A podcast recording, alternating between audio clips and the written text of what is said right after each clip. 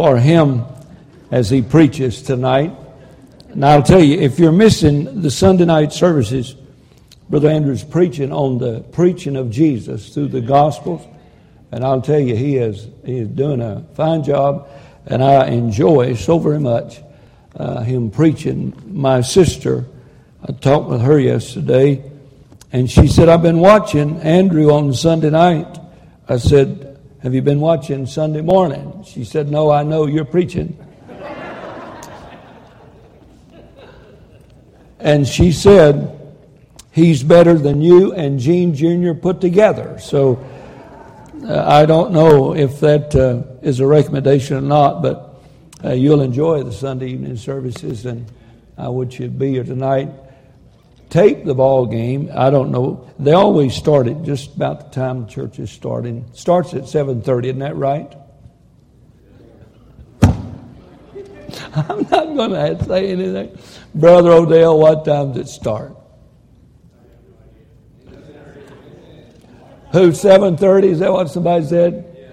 Okay. Terry, did you say that? okay. Well, we'll be done by then if you'll come tonight. but you can tape it just in case you miss the first half or something, all right? If you join me this morning in the book of Mark again, Mark chapter number 12. And we'd like to welcome all of you who have joined us by way of live stream, wherever you are. And those of you who have joined us by radio around the world, we're so glad that you've joined us today. And we hope that you enjoy the services. We are studying in the book of Mark, and I'm trying to preach through the book of Mark. And next week now, we'll start on the Olivet Discourse, talking about the second coming and the destruction of the temple and uh, the uh, coming of the Lord Jesus. And uh, we'll talk about the rapture. We'll talk about the second coming. We'll talk about the tribulation, the great tribulation period, because uh, Mark chapter 13 begins to uh, cover those areas. And so we'll be probably in the book of Mark chapter 13 for a few weeks as we try to study this thing of the second coming what's going on in Israel today and did the Palestinians ever have a country of their own? Can they govern themselves? Will democracy work with tribal society? Will, will uh, democracy work among those who God describes as being wild men? Who lives among the other nations and not a nation of their own? Is there something about that desert blooming like a rose? Uh, we'll talk about that in Sunday morning services throughout the next few weeks. But today I'd like to talk to you about the significance of the insignificant. Let's begin reading in verse number 38 of chapter 12 of the book of Mark. And I do hope that if you do not have a Bible, there's one there in the pew. And if it don't have somebody's name in it, you're free to take that home with you. The Bible says in verse number 38 of Mark chapter number 12, And he said unto them in his doctrine, Beware of the scribes which love to go in long clothing and love salutations in the marketplaces, and the chief seats in the synagogues and the uppermost rooms at the feast, which devour widows' houses, and for a pretense make long prayers. These shall receive greater damnation. And Jesus sat over against the treasury and beheld how the people cast money into the treasury. Now, notice how they cast it in, not what they cast in. He noticed how. In the treasury room in the temple, it was a small room, but had boxes, metal boxes, all around the room. And on each box was designated what the offering were to be. At the top of the boxes was great metal horns that protruded from the box. And as people walked by, they threw their coins in the horns, and the larger the coin, the louder the jingle. And he noticed how, not how much, how they cast it in. This morning, when you put your offering in the plate, how was your heart? And if you didn't put anything in, I know about your heart. Boy, you can just mention money in a Baptist church and a chill comes over the whole service. You ever notice that? Huh? I hate to talk about money. It just hurts me to talk about money. I preach a lot of stewardship conferences Amen. of churches that cannot pay and handle their budget. Churches who are cutting the support to missionaries. Churches that are cutting their staff because their offerings does not, uh, does not uh, pay the bills. I'm so fortunate to pastor a church where this year our offerings will be greater than any year previously. And God, to God be the glory for that. And I just happened to stumble up on these verses. It just come in succession. You're saying to yourself, you knew I was coming, and you've been looking at the tithing record. It's the only reason you're preaching this sermon. With that attitude, it won't help you if I preach 10 sermons on giving. If God does not do something in your heart, you ought to keep your money because it's not going to do any good here or there if you give it for the wrong reason. See, we don't need your money. Ain't that nice? May I say that again? We do not need your money.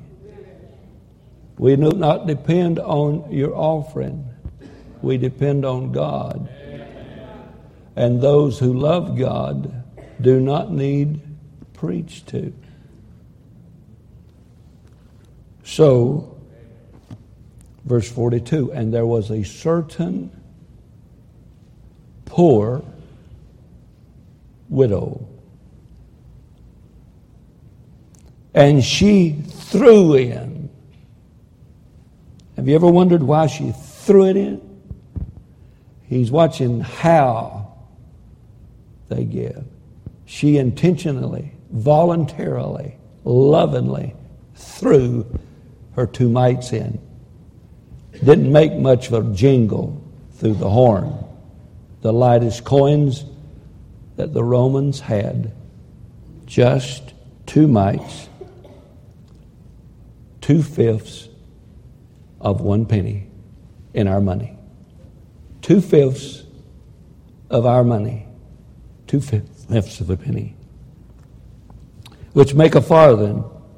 And he called unto him his disciples and said unto them, Verily I say unto you, that this poor widow hath cast more in than all they which have cast into the treasure.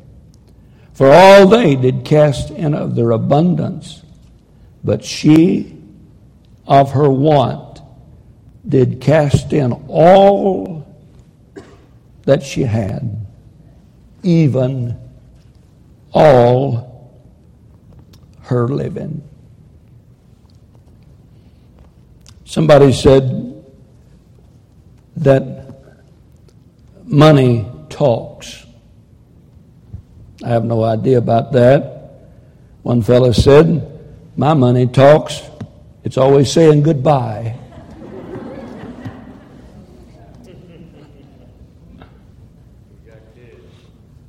Money has influence, and it really does talk. Crusty old man walked into the bank, walked up to the counter, and asked one of the ladies there, said, uh, I would like to start an account, a checking account. And the teller said, I beg your pardon, sir, I must have understood you. What did you say?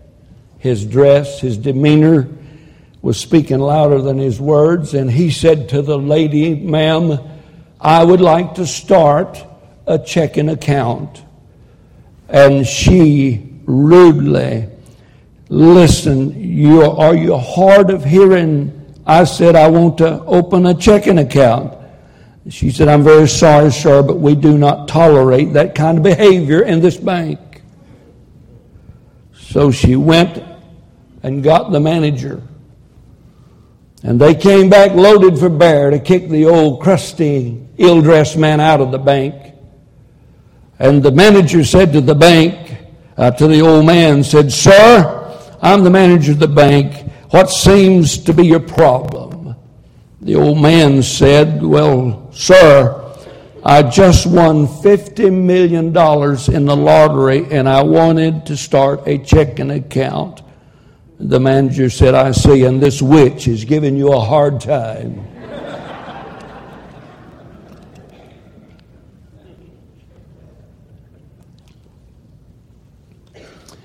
I notice in verse 38 the word beware. Beware. He's in the temple. Last week, the Sanhedrin had sent their best attorney, their racehorse Haynes, if you please to try to trick Jesus in his words, and if they can get our Lord to say something detrimental to the law, then they'll have him and they can accuse him and they convict him and they can kill him, and that's their intent. And so the scribe comes in verse 28, the Bible says, and one of the scribes came, and having heard them reasoning together, and perceived that he, Jesus, had answered them well, asked him which is the first commandment of all. And you remember he said the first commandment is the Lord thy God is one Lord. Until you get settled in your heart who's God in your life, you're never going to have any victory in your life. See, God don't want to be a God on Sunday then kicked out Sunday night and brought back in on Sunday morning early.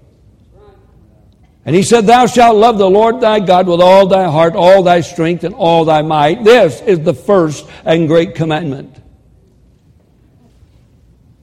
And the young attorney, the brilliant uh, attorney, the educated, the know it all kind of guy, said, Lord, you've spoken well. And you remember last week I preached on this close, but no cigar. And Jesus looked at this attorney, the scribe, and said, Almost. Thou art near, thou art close to the kingdom of God. I'm afraid we've got a lot of members that has head knowledge, but no heart knowledge. You say, How do you can tell? Look at your checkbook. You prove the sincerity of your love. What did Paul say? By what? Uh, it cut quiet. By what? Kind of hurts to even say it when you're not doing it, right? By your what? You prove the sincerity of your love by your what? It's hard, ain't it? just if you're not giving, it's kind of hard to say. You notice that? Hard to smile too when the preacher's smiling back, right? See, I don't need to go look at the records. I look at your face. Because your face reveals your heart. And Jesus was standing in the corner in the treasury room watching how they gave. But he said, first of all, beware of the scribes. Beware. And he gives us five things we ought to beware of. Notice, if you would, beware of the scribes which love to go in long clothing. You can tell people who they are, what they are, by what they wear. Beware of scribes that walk around in long robes, being pretentious and pretending to be something that they're not because their clothing spoke volumes. They were the elite. They were wearing name brand clothes. I never shall forget when Andrew and Mandy, when Air Jordans came out, we went to Walmart and bought Air hog, or what do I call them, Andrew? Hedgehogs. And, uh, you know, I'm sure my kids wore the hedgehogs till they got to school and then they pulled them off and went barefooted to class. name brands. I got to have name brands. Because I believe that clothing makes the man. No, clothing reveals the man. Beware, Jesus said, of people who dress to be seen. Be careful of those folks who wear those clothes to uh, speak of extravagance. See, clothing really tells us who we are. You say, Preacher, why do you wear a suit to church? Because I got one. Now, if I didn't have one, I'd wear the best I had to honor and reverence God. The tie does not make the man, the man makes the tie. The clothing does not make the man, the man makes the clothing. And Jesus said, Beware. Did he not say, Beware of the scribes who walk around in long clothing? And if it's long, guess what? It's too long to work in, so they are the leader type individuals. They will not work. They do not have to work because of the clothing they wear speaks of their success and their education and renowned personality and who they are. Beware of people who try to impress you with what they wear. We are not to dress extravagant. We're not to dress revealing. Clothes reveal the heart. You say, Preacher, it's just a style. I can't buy anything long enough. Buy two of them and sew it together. Every once in a while, Kohl's has a sale. Two for one. Sew them together. You said, Preacher, I can't find anything high enough. Then stoop when you put it on.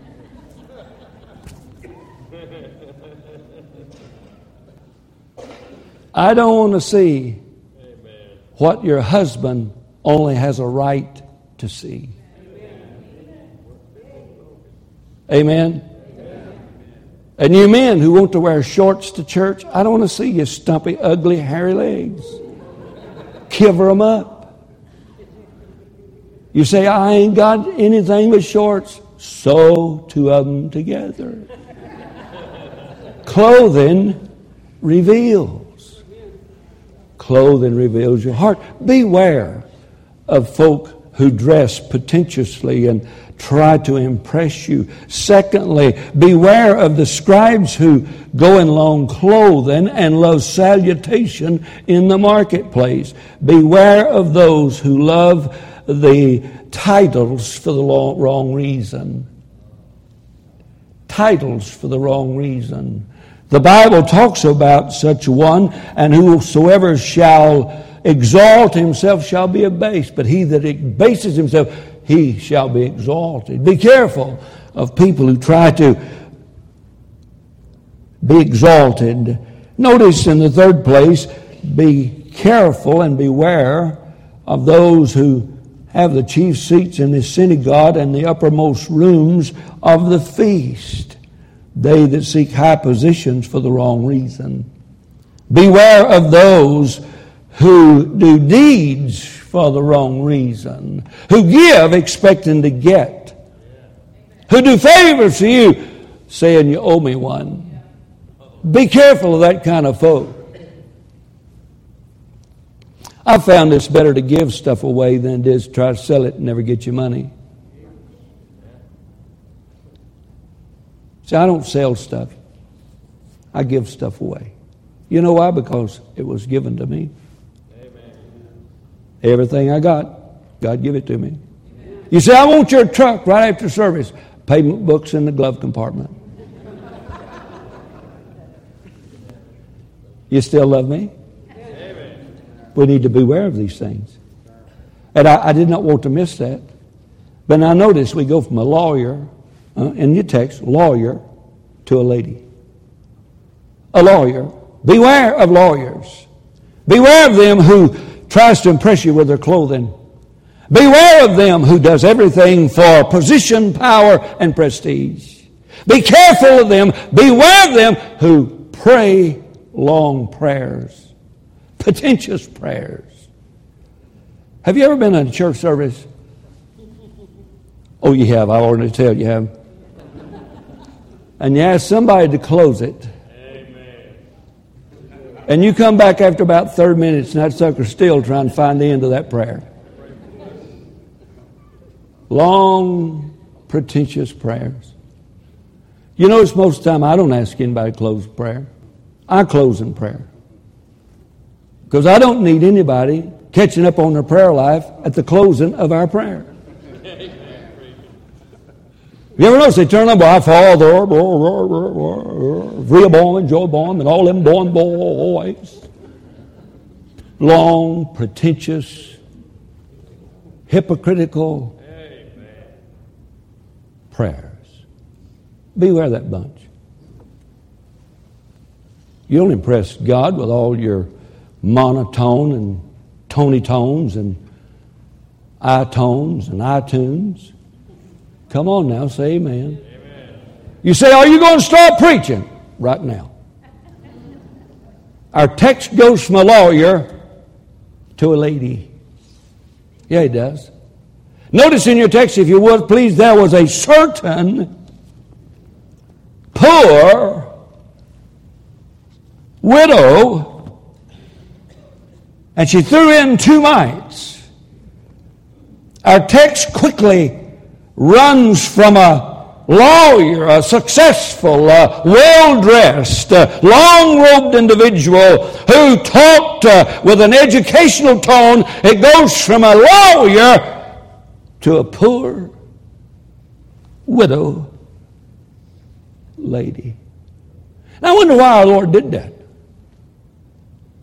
He saw a teaching moment and he called in the text, look at, and he calls the disciples to himself.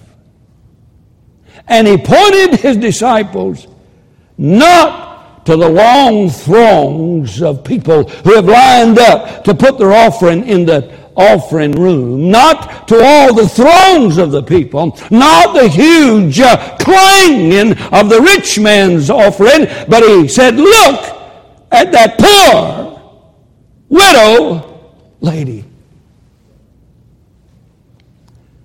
Quite a switch from a lawyer to a lady. kind of a switch from someone we are to beware of, but someone we are to copy, if you please. We are not to copy the pretentious, the religious, the educated, the high and mighty, the know it all. We are not to copy them. He said, Look at that certain poor widow lady. There must be a lesson here for us. Come on now. It's only, I got 15 minutes. If you'll say amen every once in a while, it'll encourage me and I'll get right along with it. but now you sit there dead eyed and look like you swallowed something that you can't get out of. I might be here a while. Notice, if you would please, this lady, poor, widow, and in verse 43, the Bible says, And he called unto him his disciples. Those who had followed him for three and a half years.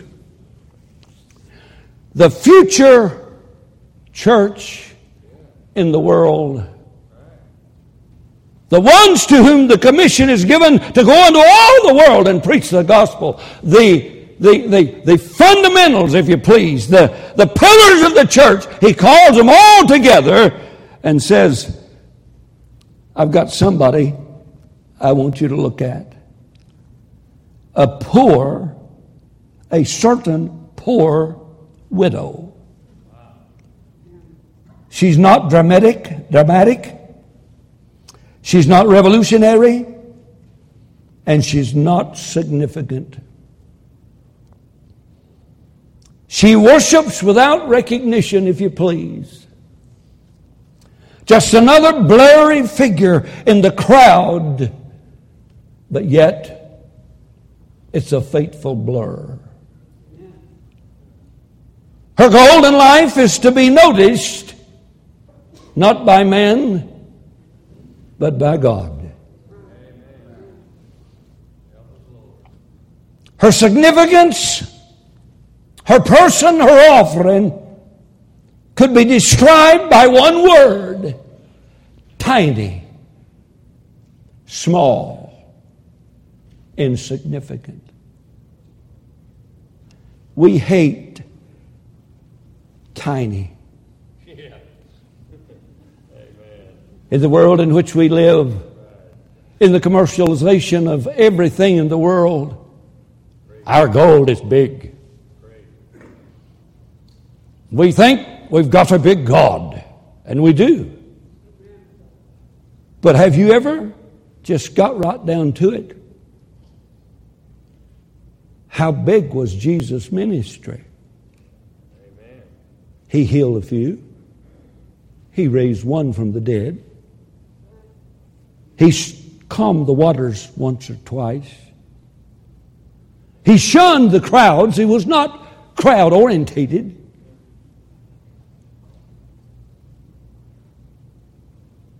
You see, in our estimation, Jesus had a very tiny ministry. Didn't cover a lot of territory. Didn't affect a lot of men. But when he died and raised, rose again, he changed the whole world. Tiny. We hate the word tiny insignificant. That's me. I'm just one tiny member of a big church. What can I do? Uh, what significance? Preacher never comes to see me. Preacher never goes to see anybody. You want to see the preacher? Come over to my house. Be a lot easier than me visiting 2,000 3,000 church members. If you're sick, I'll be there. If you die, I'll be there. When we bury you, I'll be there. And when you're raised again, I'll be there. Are you with me now? From a lawyer to a lady. By the way, God chooses the tiny over the large most generally. I bet some of you right here has evaluated your membership in our church as tiny, small, insignificant. Did you know that's the kind of people God uses? God don't use Goliaths. He uses David's. Are you listening? Hell, I, I don't have much. You got two mites? Well, I don't have the right kind of clothes. Jesus said, You don't want to wear them if you had them. Would you let one word sink down real deep? Tiny. Just small. Yeah. Isn't it amazing God chose Gideon and 300 to defeat the Midianites? of thousands. Just tiny. She, she, she's insignificant. Among all the people, she's the least one that anybody would have conversation with. She is a certain. You know what certain means? Certain. It's just a it's an unusual kind of word, certain. It means a definite one that is not named. She's not in the temple by chance. She's not in the scripture by chance. She didn't get up and just happen to go to church. You know, like some of you did.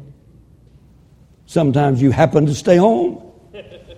Other times you happen to come to church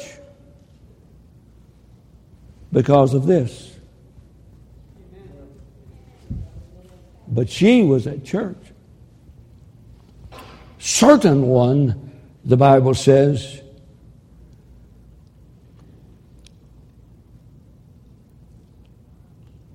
God uses the small and insignificant like Elijah over 850 prophets of Baal. Goes almost without notice.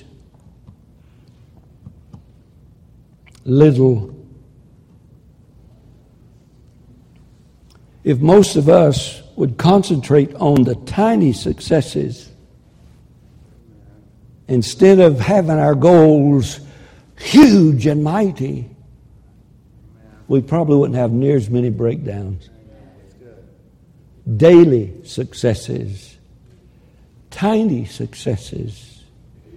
Christianity is not made up one great, big, huge miracle. Christianity is made up of tiny, daily successes along the way.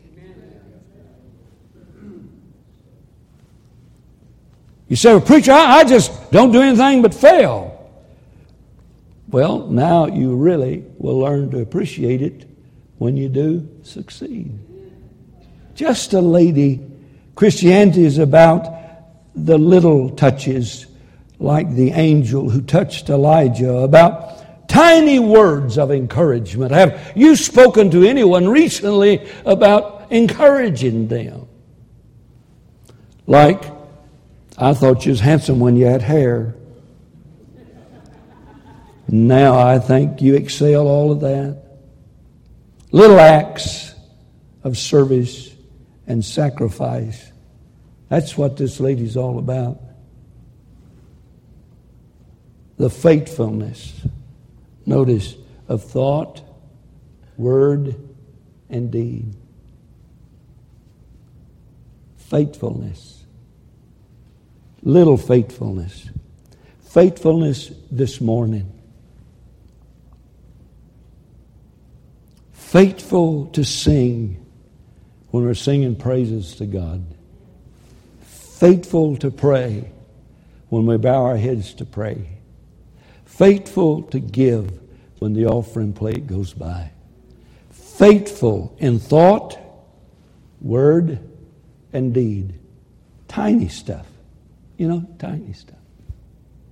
Well, I want to walk on the water. You're an idiot. That don't work no more. So how do you know? I've tried it. Well, I want to see God do big, big things. He will when we take care of the tiny things. It's the little foxes that spoil the vine. In your home and in your relationship with each other. It's not the big things that's always causing difficulty. It's the small things. Like who drank the chocolate milk? Ain't that why it's there to drink? You're not supposed to use buttermilk and cornbread. I put cornbread in buttermilk.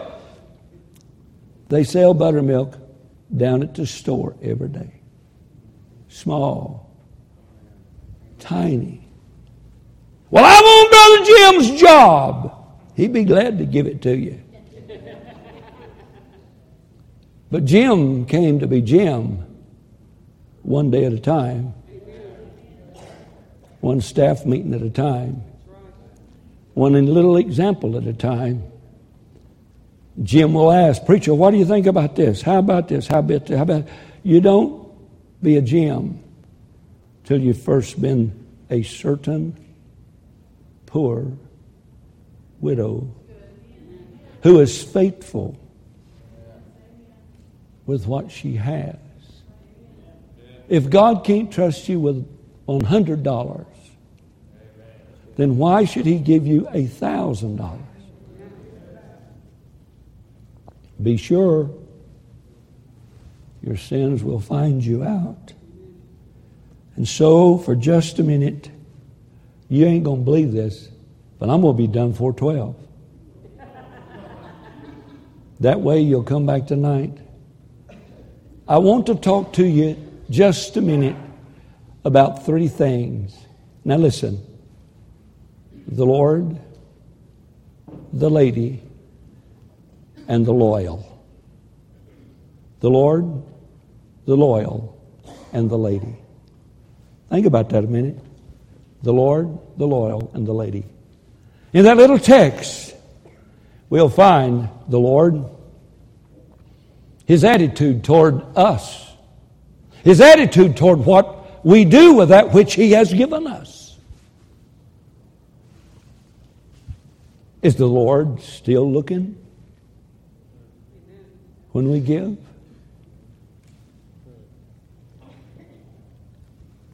Do we hold our high so it'll jingle when it hits the plate? Of course, now we got paper money and they fly to the plate.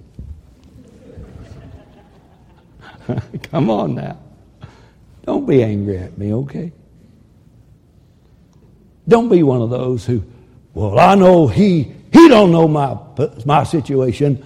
Uh, he just don't know. Uh, you see, uh, I was reading a story about some of them know it all guys.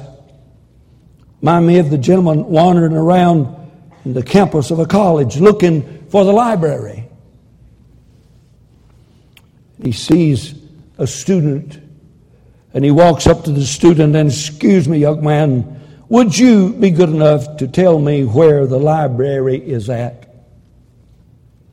The young man looked at him and was offended. He said, Sir, on the campus of this college, we do not end a sentence with a preposition. The man apologized and said, Pardon me, please. May I, refuse, may I, re, uh, may I uh, uh, rephrase my question? Would you be good enough to tell me where the library is at, you jerk?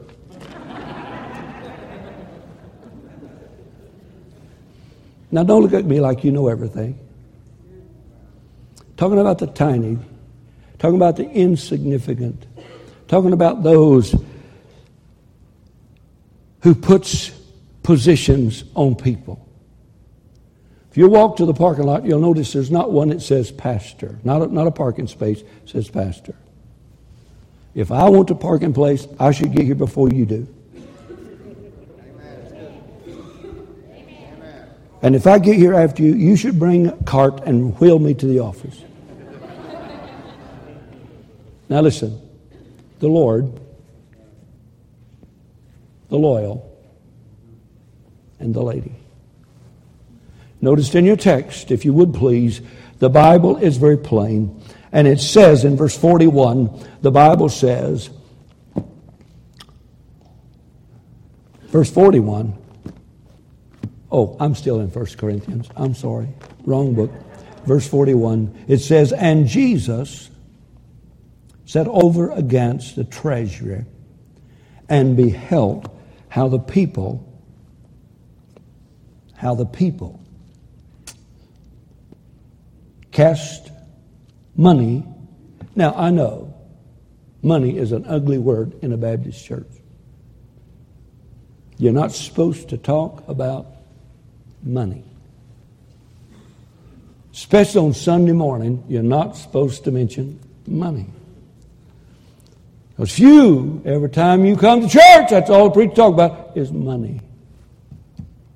Might be all that some folks are thinking about.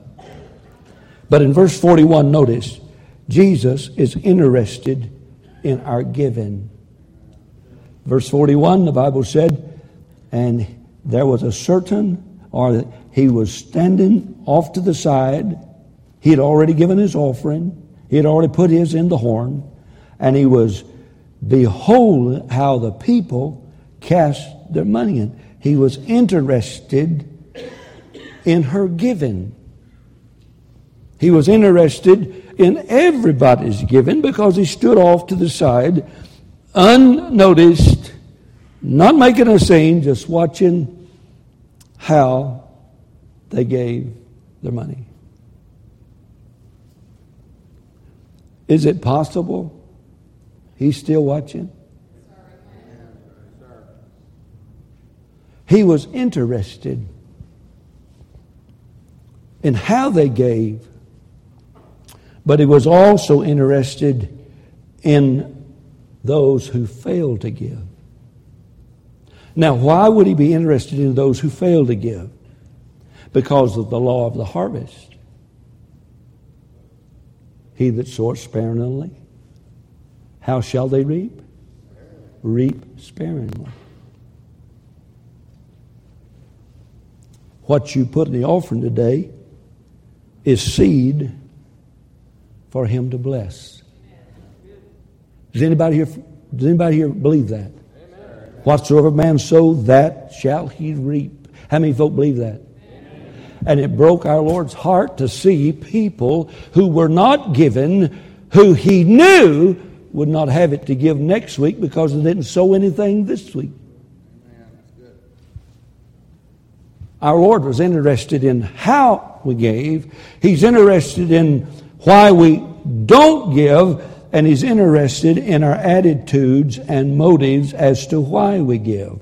Verse 44 She hath cast in all that she had, even all her living. Some of you have done that Sunday after Sunday. And he praised her for her generosity to her back, not to her face. No place did Jesus ever commend or praise this woman to her face. He praised her to her back. But for some unknown reason, this little certain poor widow lady has found her way into two books of the Bible, Luke and Mark. And 2,000 plus years from the day she cast her two mites in, there are still people around the world praising her and using her for an example of trusting God. Just a tiny lady, 2,000 years down the road, still being used as an example of how the Lord looks and is interested in our giving because our heart is revealed in our giving. The Lord. I'm glad He's watching, aren't you? Verse 41, I noticed the loyal. Verse 41, the Bible said, look at this, look at this. And over against the treasure, and he beheld, behold, beheld how the people cast money into the treasury, and that they were rich cast in much. He is not rebuking the rich. He is not rebuking wealth. In fact, he praises those who were faithful, who were rich, who did not use their money as an excuse to miss church. They were there, they were in line, they were faithful to put the money where it goes to love the Lord. I'm glad of that. Now, I'll tell you something. wasn't for about wasn't for about two or three or four wealthy folk in our church, we'd be like all the other churches having to cut missionaries. God does not condemn, and God, God does not reprove. God praised those who were loyal and faithful to the work of God. I got news for you. If God were to die we could not live on what poor folk put in the offering plate. God multiplies what is put in. But I thank God that God has given some people the ability to be successful and that they still love the Lord. And by the way, that is one way of serving the Lord. I wouldn't mind being rich myself. You say, Would you tithe on it? Sure. You said, What if you run the lottery? That'd be a miracle. I've never bought a ticket. so I've got all the money I've saved from buying tickets for the lottery. Our church could not exist without the loyal without the faithful. And when they're praised, it'll be by God. But now notice the lady I close. The loyal, the Lord, and lady. I don't know why Jesus was so descriptive, but he said a certain poor widow certain, a definite individual for a definite purpose without a name. That's what the dictionary says about certain, definite, not just anyone, a definite lady. Picked out in the eons of eternity. God knew she was going to church before she ever got up that morning. Can you say amen? God knew about her two mites, and that's all that she had. Like the widow who sustained Elijah with just a few sticks and a cake, the same God involved herself in that offering. A certain, and then he says, poor. Poor. I know something about being poor. Do you know something about being poor? Uh, we, my family was poor, but we really didn't know it because everybody around us was just as poor as we were. We grew and caught, catched, and trapped everything we ate. You're looking at Davy Crockett, number two.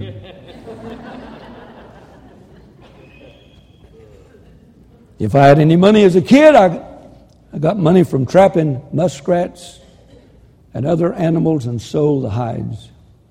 It's difficult to go to school the morning after you have skint a skunk for $5. That's a good way to go back home. That is an excused absence in any man's book. That worked even better than the goat eating my homework. That one didn't fly too well. A certain poor, poor. In America, we don't know too much about poverty. If we walk through our parking lot today, uh, we are well heeled when it comes to automobiles. Most of us live in a home with forced air conditioning. Most of us throw more food away than this lady ever had in her lifetime. Jesus could tell she was poor because her dress revealed her status. And Jesus called his disciples for a teaching moment and pointed out a certain poor widow. Widow. Her provider has died. Her protector has died. Her security is gone. The breadwinner of the home is gone. He's dead. She is a widow, a certain poor, what, tiny, insignificant lady. In the line that were making their way past the horns that protruded from those steel containers, small.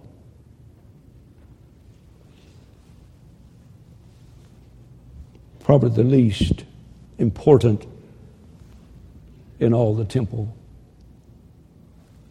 just small, you know, like a teenager. Small, like a widowed lady. Small in education. Just tiny.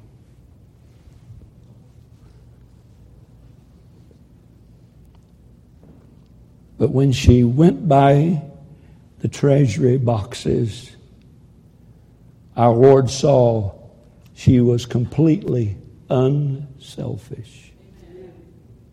Completely unselfish. Have you ever had a, a Baptist disagreement between your wife or your husband? I'll guarantee if you've ever had a discussion, it's always around selfishness. Did you write a check out of my checkbook?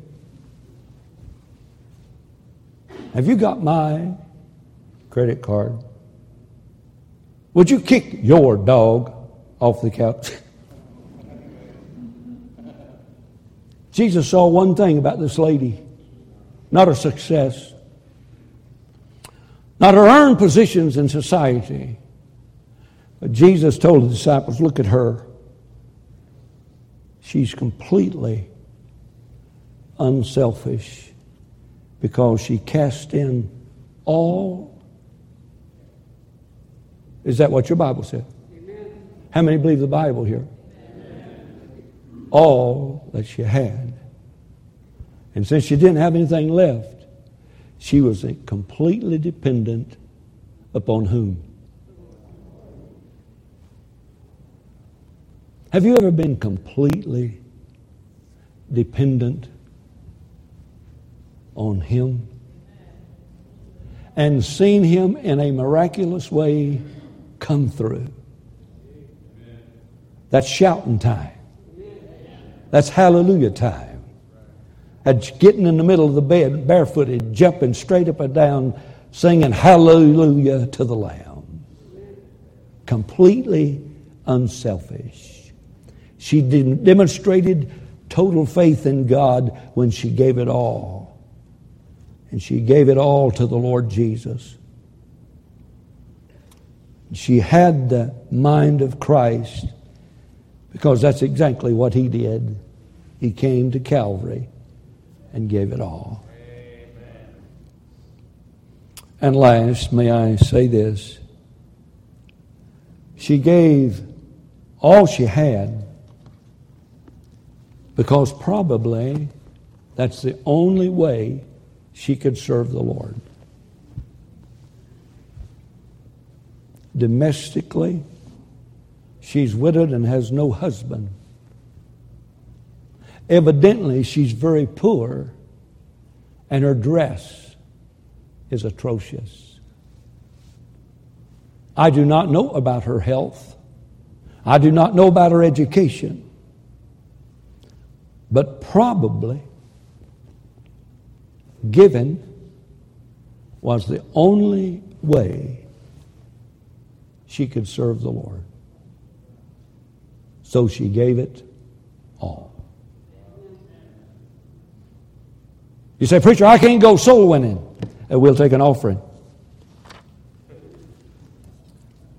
Preacher, I want to serve the Lord, but I don't know what to do. Start with giving. Try it. You'll like it.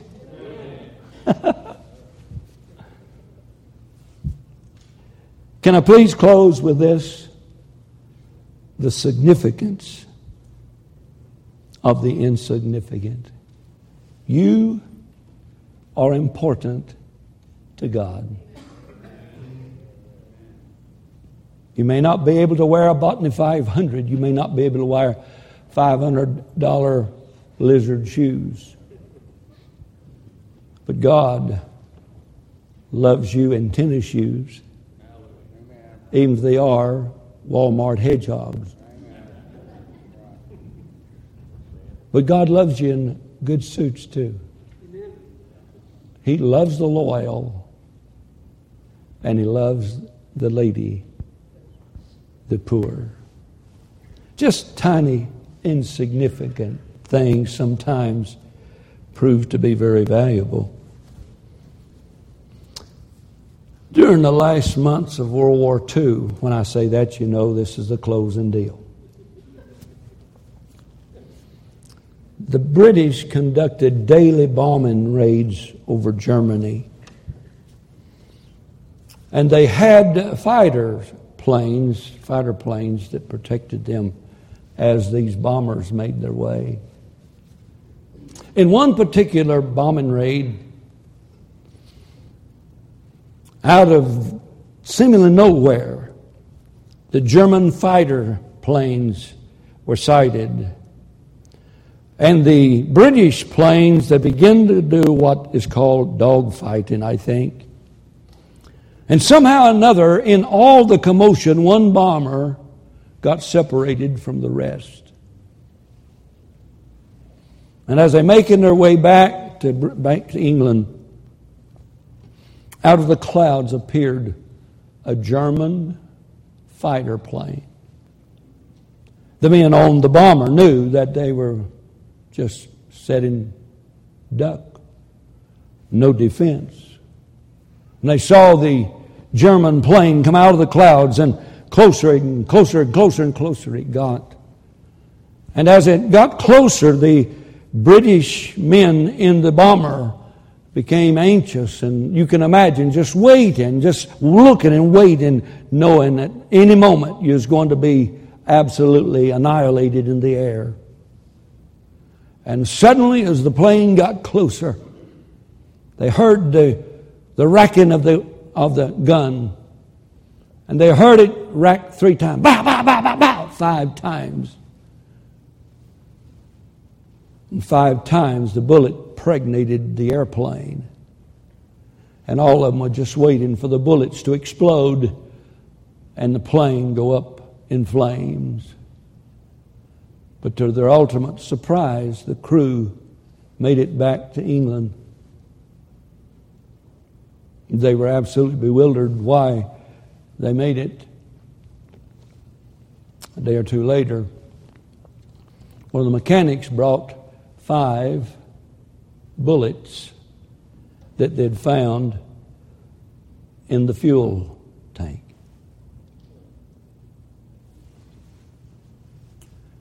And closer inspection, the pilot of the plane opened the bullet, and instead of having powder in it, there was a small note wrapped up in paper And he opened the paper, and it said, We are five Polish prisoners of war. Our job is to make ammunition for the Germans. And when the guards are not looking, we don't put powder in the bullets. We put a note. It said, Please pray for five Polish prisoners. Just tiny stuff. Five bullets out of millions that were made. Didn't mean a thing to us, but it meant everything in the world to a crew on a British bomber. Yeah, you're important. Yeah. You're not insignificant. Even the insignificant are significant to God. Our Father, today we love you and we thank you so very much that you can take just a handful of clay and make an individual